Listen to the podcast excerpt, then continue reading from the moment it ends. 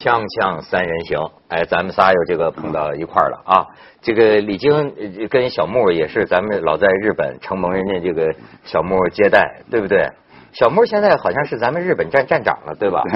对，很多我们朋友去，那没吃的没住的，对吧？都承蒙他关照，住在歌舞伎厅。我还没享受到这个福利，下次一定去享受一下。女士，女士也有牛郎牛牛牛郎可以陪的。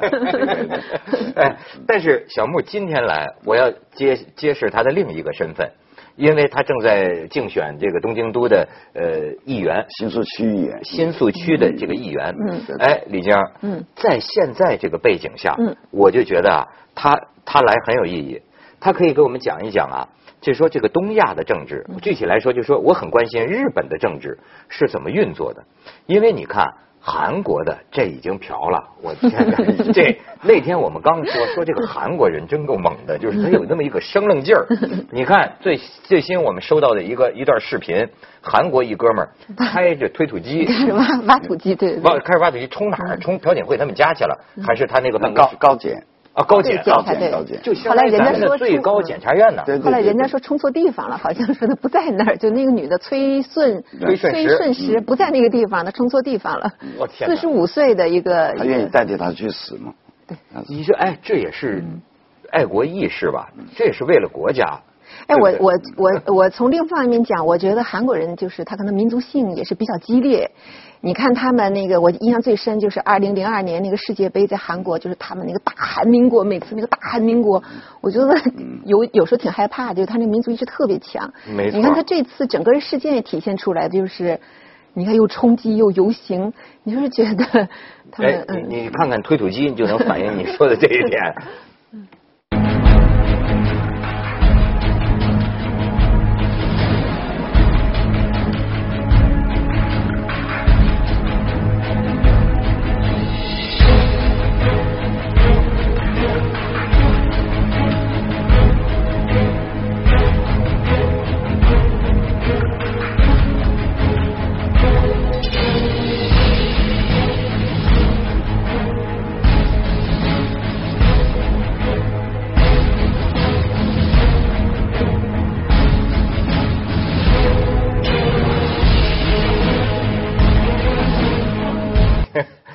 你说咱这儿看见推土机，经常是这城管是吧？开着推土机 拆民宅、拆迁是吧？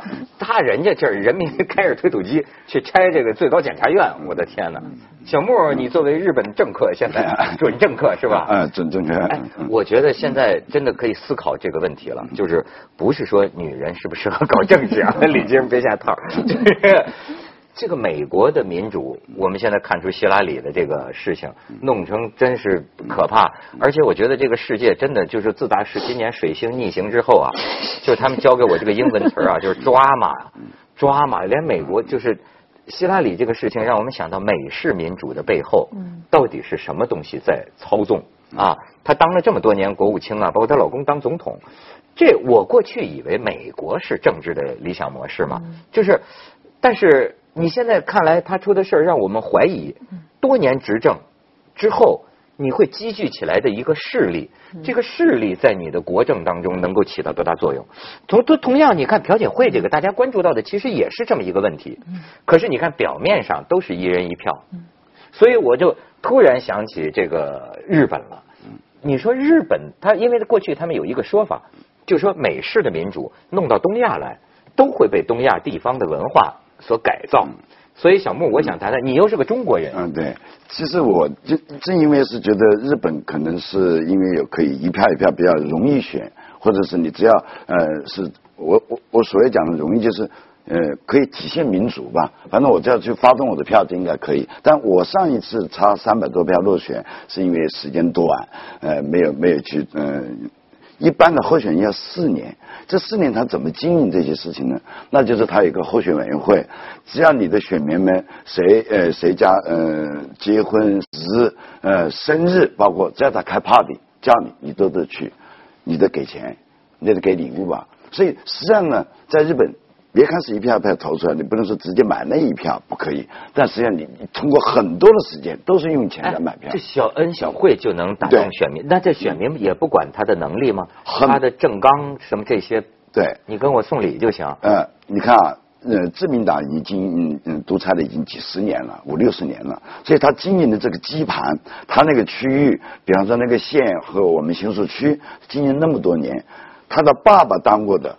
就可以给他让他儿子当，为什么呢？因为他的候选人会每一家每户的地址和名单都有，哎，时不时给你送东西，时不时搞搞什么活动把你叫过来，就让你那个正纲其实讲的都是一些漂亮话，嗯，哦我个福祉啊，我们维护啊，怎么怎么，我们搞好经济，其实你真正的到了扶植的问题还是有问题。哎，他就只认人。那那李菁，你说他说的这种啊，你比如说过去咱们说封建年代，那当然是世袭的。世袭的是那个时候，今天好像不是世袭了，但是是通过一人一一票，仍然能够搞成世袭。爸爸做了，儿子做。那你觉得他说的这个哈，和那个美国这个老布什做过总统，小布什也做总统，克林顿做了总统，希拉里也选总统，你觉得跟这种关系是一回事吗？我觉得还不是。特别像，嗯，呃，但是从那个表面上那个运作机理上是一样的哈，就是大家都有票，你可以用票来决定。但实际上，我就觉得，呃，当然我对日本的这个你们具体的这个运作不是很了解。但是刚才这个这个小木说，小木先生说的这个，我我我不知道你看没看过那个《海角七号》，就是那个台湾电影，台湾那个电影，那里面那个。那个爸爸，那个村长不就是也是竞选一个什么当那个那个那个，那不就是天天演吗？谁家婚丧嫁娶，哎，他就得去，所以就有一个他们叫拜票，我觉得这个是，对，就是一个特别形象的，我觉得是一个这等怎么说呢？是一个东亚文化特点，就是他靠一种他他他。那你希拉里不算拜票吗？我觉得他是还有一个，我觉得他不会到这么基层的，就是靠一种亲情去维护，哎，他是会有一种。你看，他有很多的这个，我有一个很好的一个朋友，他是就是美国这种精英的这种代表，他是耶鲁大学毕业的，她和她丈夫呃都是耶鲁毕业的，然后他们是特别不喜欢布什，布什虽然是他们的校友，但是他就说他一说他就 stupid，就是是他们恨不得是耶鲁的哎校友呃呃。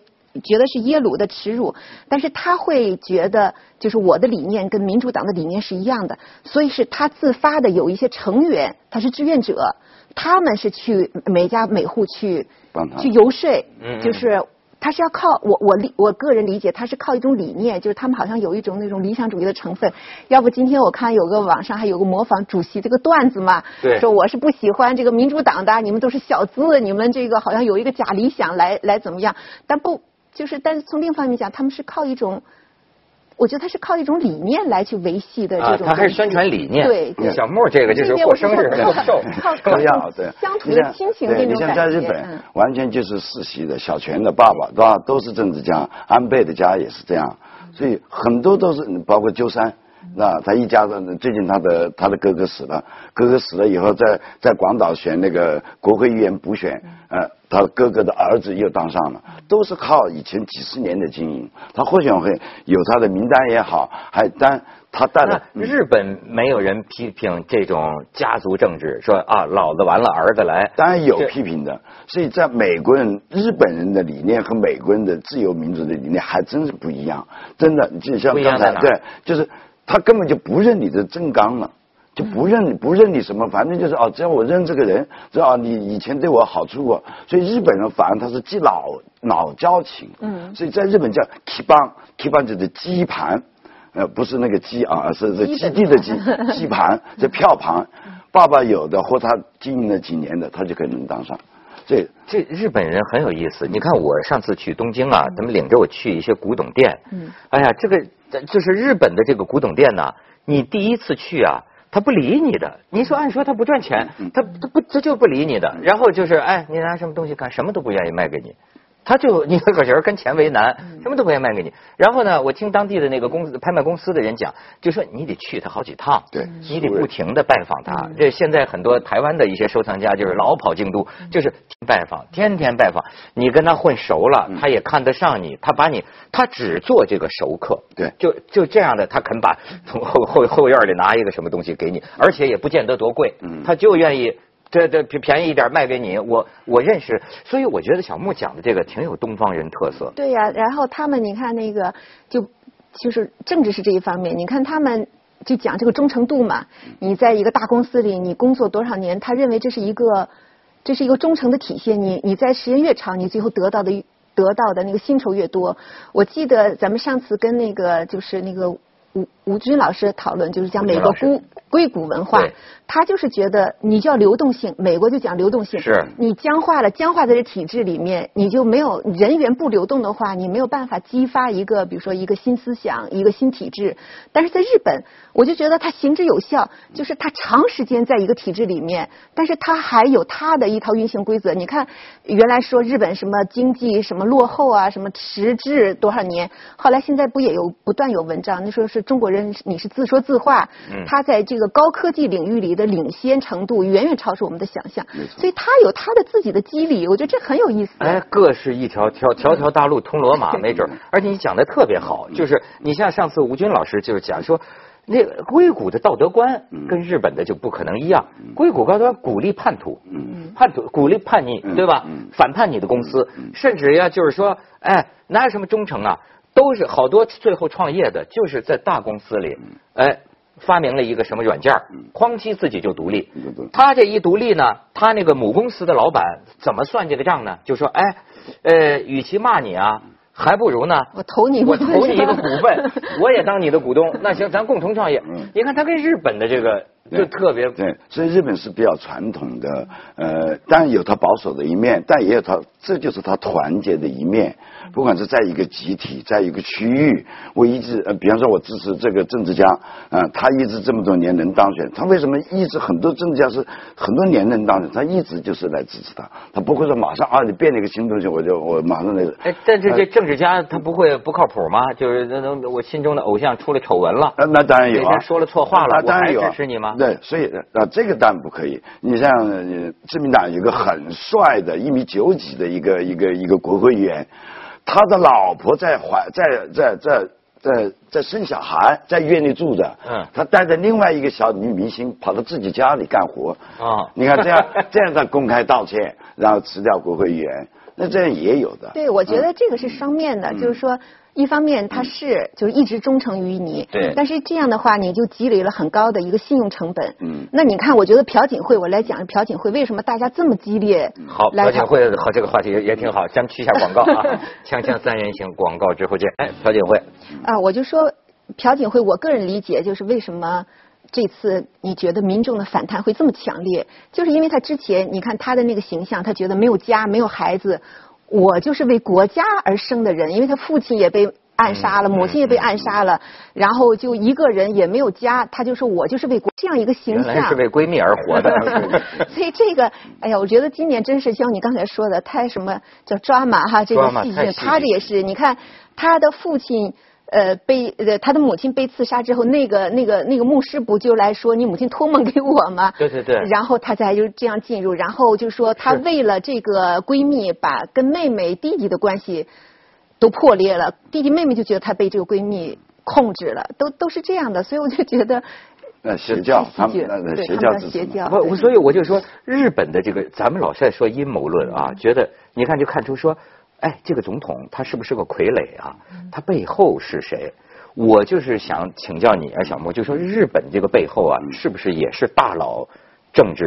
因为有些你像像上次在台湾，他他有人就讲说，这个现在社会电视上的这些领导人全是演员，都是假的，背后有几个老人，这几个大佬。是吧？喝着茶就把一切事儿都定了。可是我不知道这个跟所谓的表面上的因为投票，它是怎么结合起来？你像我举这个例子啊，举个例子，这次东京都知事选举就等于选北京市市长，东京市的市长叫小池百合，他呢本来跑了五个党，然后呢最后在自民党是最大的党，嗯，他很想去自己独立出来，就是呃通过自民党的推荐去选这个东京都知事。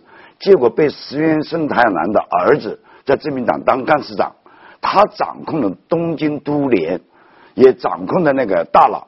东京都联里面自民党还有一个大佬，呃，他们长官就不同意小池出来，就反对他。大佬不同意。那大佬不同意，呃大佬不同意的话呢，呃，这个石原慎太郎的儿子呢，也当然就不会同意。他是党的干事长哦，这两个是串在一起的。然后他们推了另外一个人出来，推了另外其他的一个小县的当过县县长的。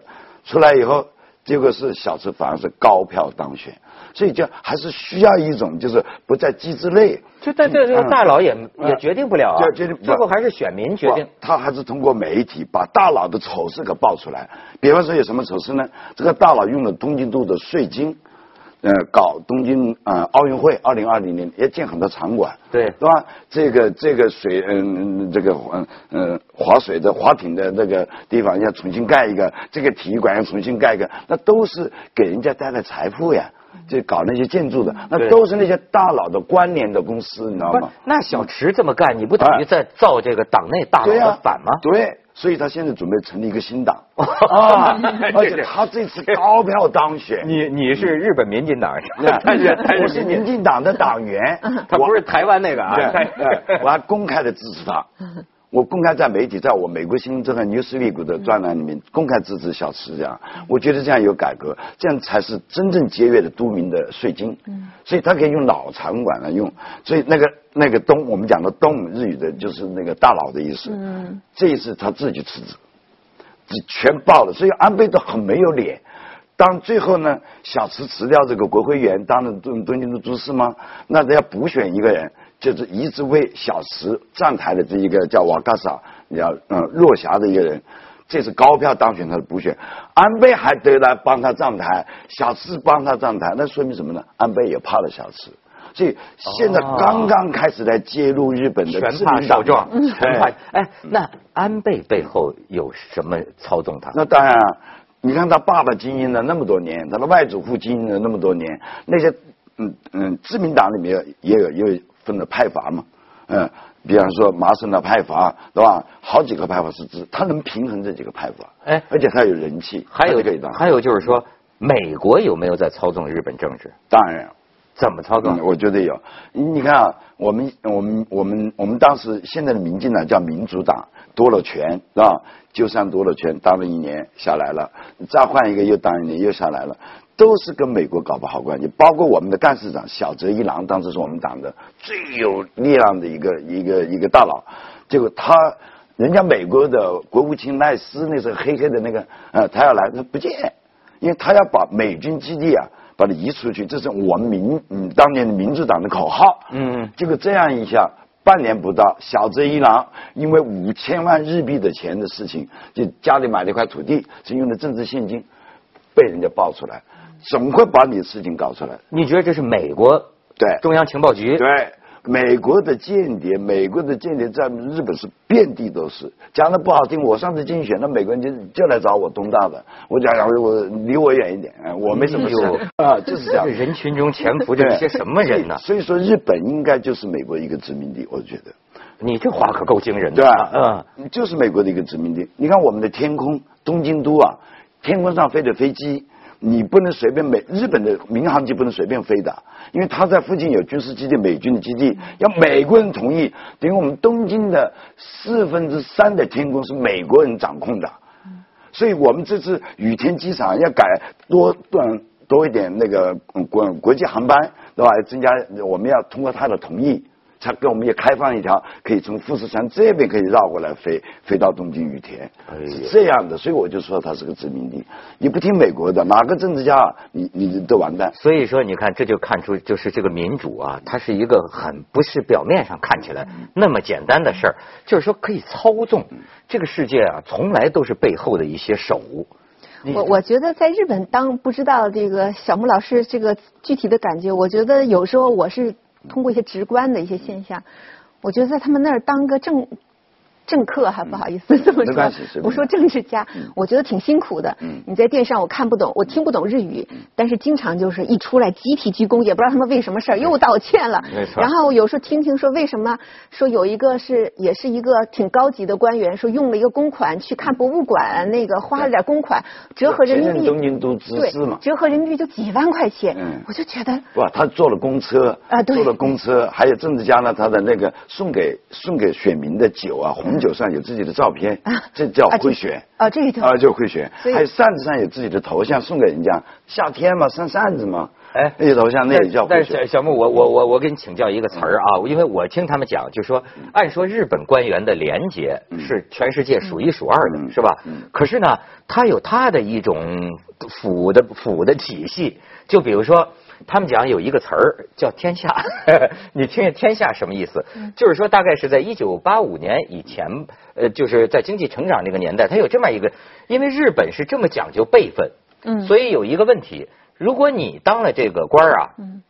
你当年的同年、同期成了你的下属，嗯。甚至你的上辈就成了你的下属，这怎么办？这个我很难命令你，在日本就很很重视这个。于是好像有一个体系，就是什么呢？如果这个人当了事务次长，那么当年跟他同期的同期的这个课长就退休。要回避一下是吧？就退不是就退休，因为避免他这个辈分呢超越了这个就就反了嘛。那退休他们为什么愿意退休呢？就是因为这个这个要上了这个次事务次官呢，要把这些科长同期的科长安排到大企业，对，安排到大企业，这样就有油水了嘛。哎，长期以来就是这个体系，哎，但是这个体系的日语名字我觉得阿玛很库达里，这天下嘛，天天天下你从天上面上到呃机啊场，说的是天而降啊是这个天下来叫阿玛古达里。官员 在落地，我们这儿官员叫落马，就就就要出事儿了。对锵锵三人行，广告直播间。所以你看这个词儿有意思，它是写成中文的。我一看就是日本的这个官员的这种这官居官官相授的这种体系，他他这个腐败体系叫天下，然后呢玩这个呢叫天下的斡旋，就日语写成中文天下的斡旋。哎，这东西他保护自己的部下也好，保护自己的同僚也好，这都是呃，所以说他们团结嘛。比方说他在政府官员是吧？他是这个经济产业省的，他要下到哪一个大的公司去当个顾问，他就首先他在制定政策的时候，一定是对他有好处的。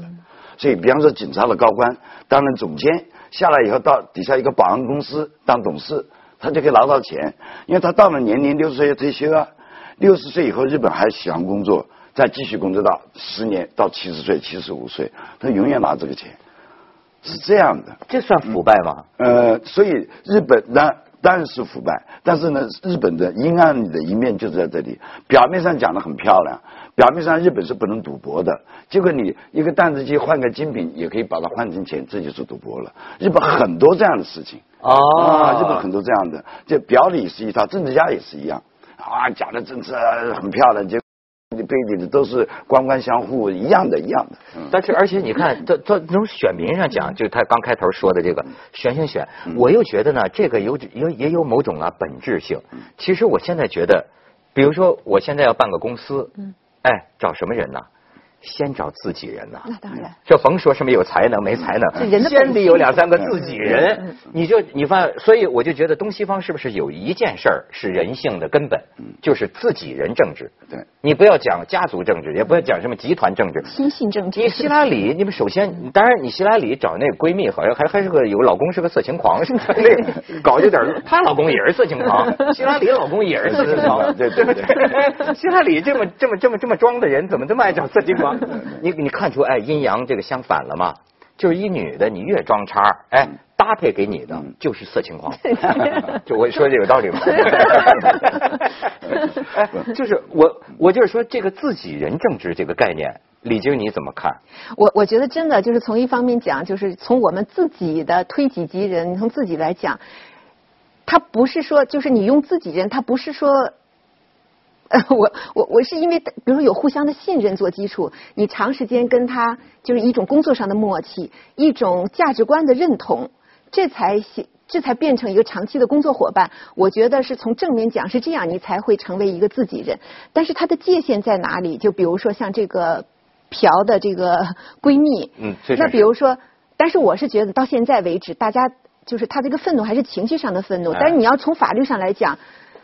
他就比如说，他是一个总统的一个权限，但是这些讲稿是不是一个机密的东西？我觉得哈，严格来推敲起来，他是不是有一个秘籍，就是说这些东西不能是传给别人的？如果说这个只是一个保密到级别，就只是他一个，比如说他一个内阁成员才可以看，那么你给闺蜜来修改，这是违法的。但是他现在所以说啊，你现在说不清楚啊。所以说啊，这个裙带关系啊，就是你只能说咱们拼命的去监督，设计好了这个制度，但是我认为永远没有一个最好的制度，而裙带关系是本质。除非一个人他是自己一个人无亲无故，否则不可能的。我相信在美国，一个总统他的这个裙带和经济利益和国家政策，我现在慢慢觉得，我过去把西方政治想得很清明，我现在觉得真的必须要你美剧看的少了，美剧看的多了，这不就怪怪不得怪不得岐山领导让我们都要看纸牌屋，纸牌屋早就预言了，是吧？所以，所以现在感觉这个救星是那个特朗普，他当然也好。哎，你觉得日本政治黑暗吗？当然也有黑暗的一面，但还毕竟还是有些民主，有些民主跟美国相比，哪个民主多？我觉得日本还民主一点。